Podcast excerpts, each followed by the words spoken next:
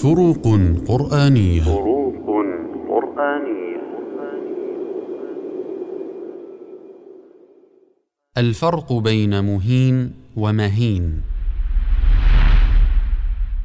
مهين بضم الميم من الذل والهوان كما في قوله تعالى ولقد نجينا بني إسرائيل من العذاب المهين أي نجيناهم من العذاب المذل لهم بقتل أبنائهم واستخدام نسائهم.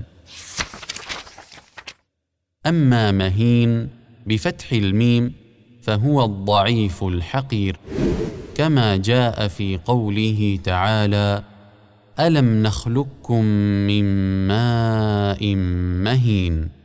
أي ماء ضعيف حقير وهو النطفة.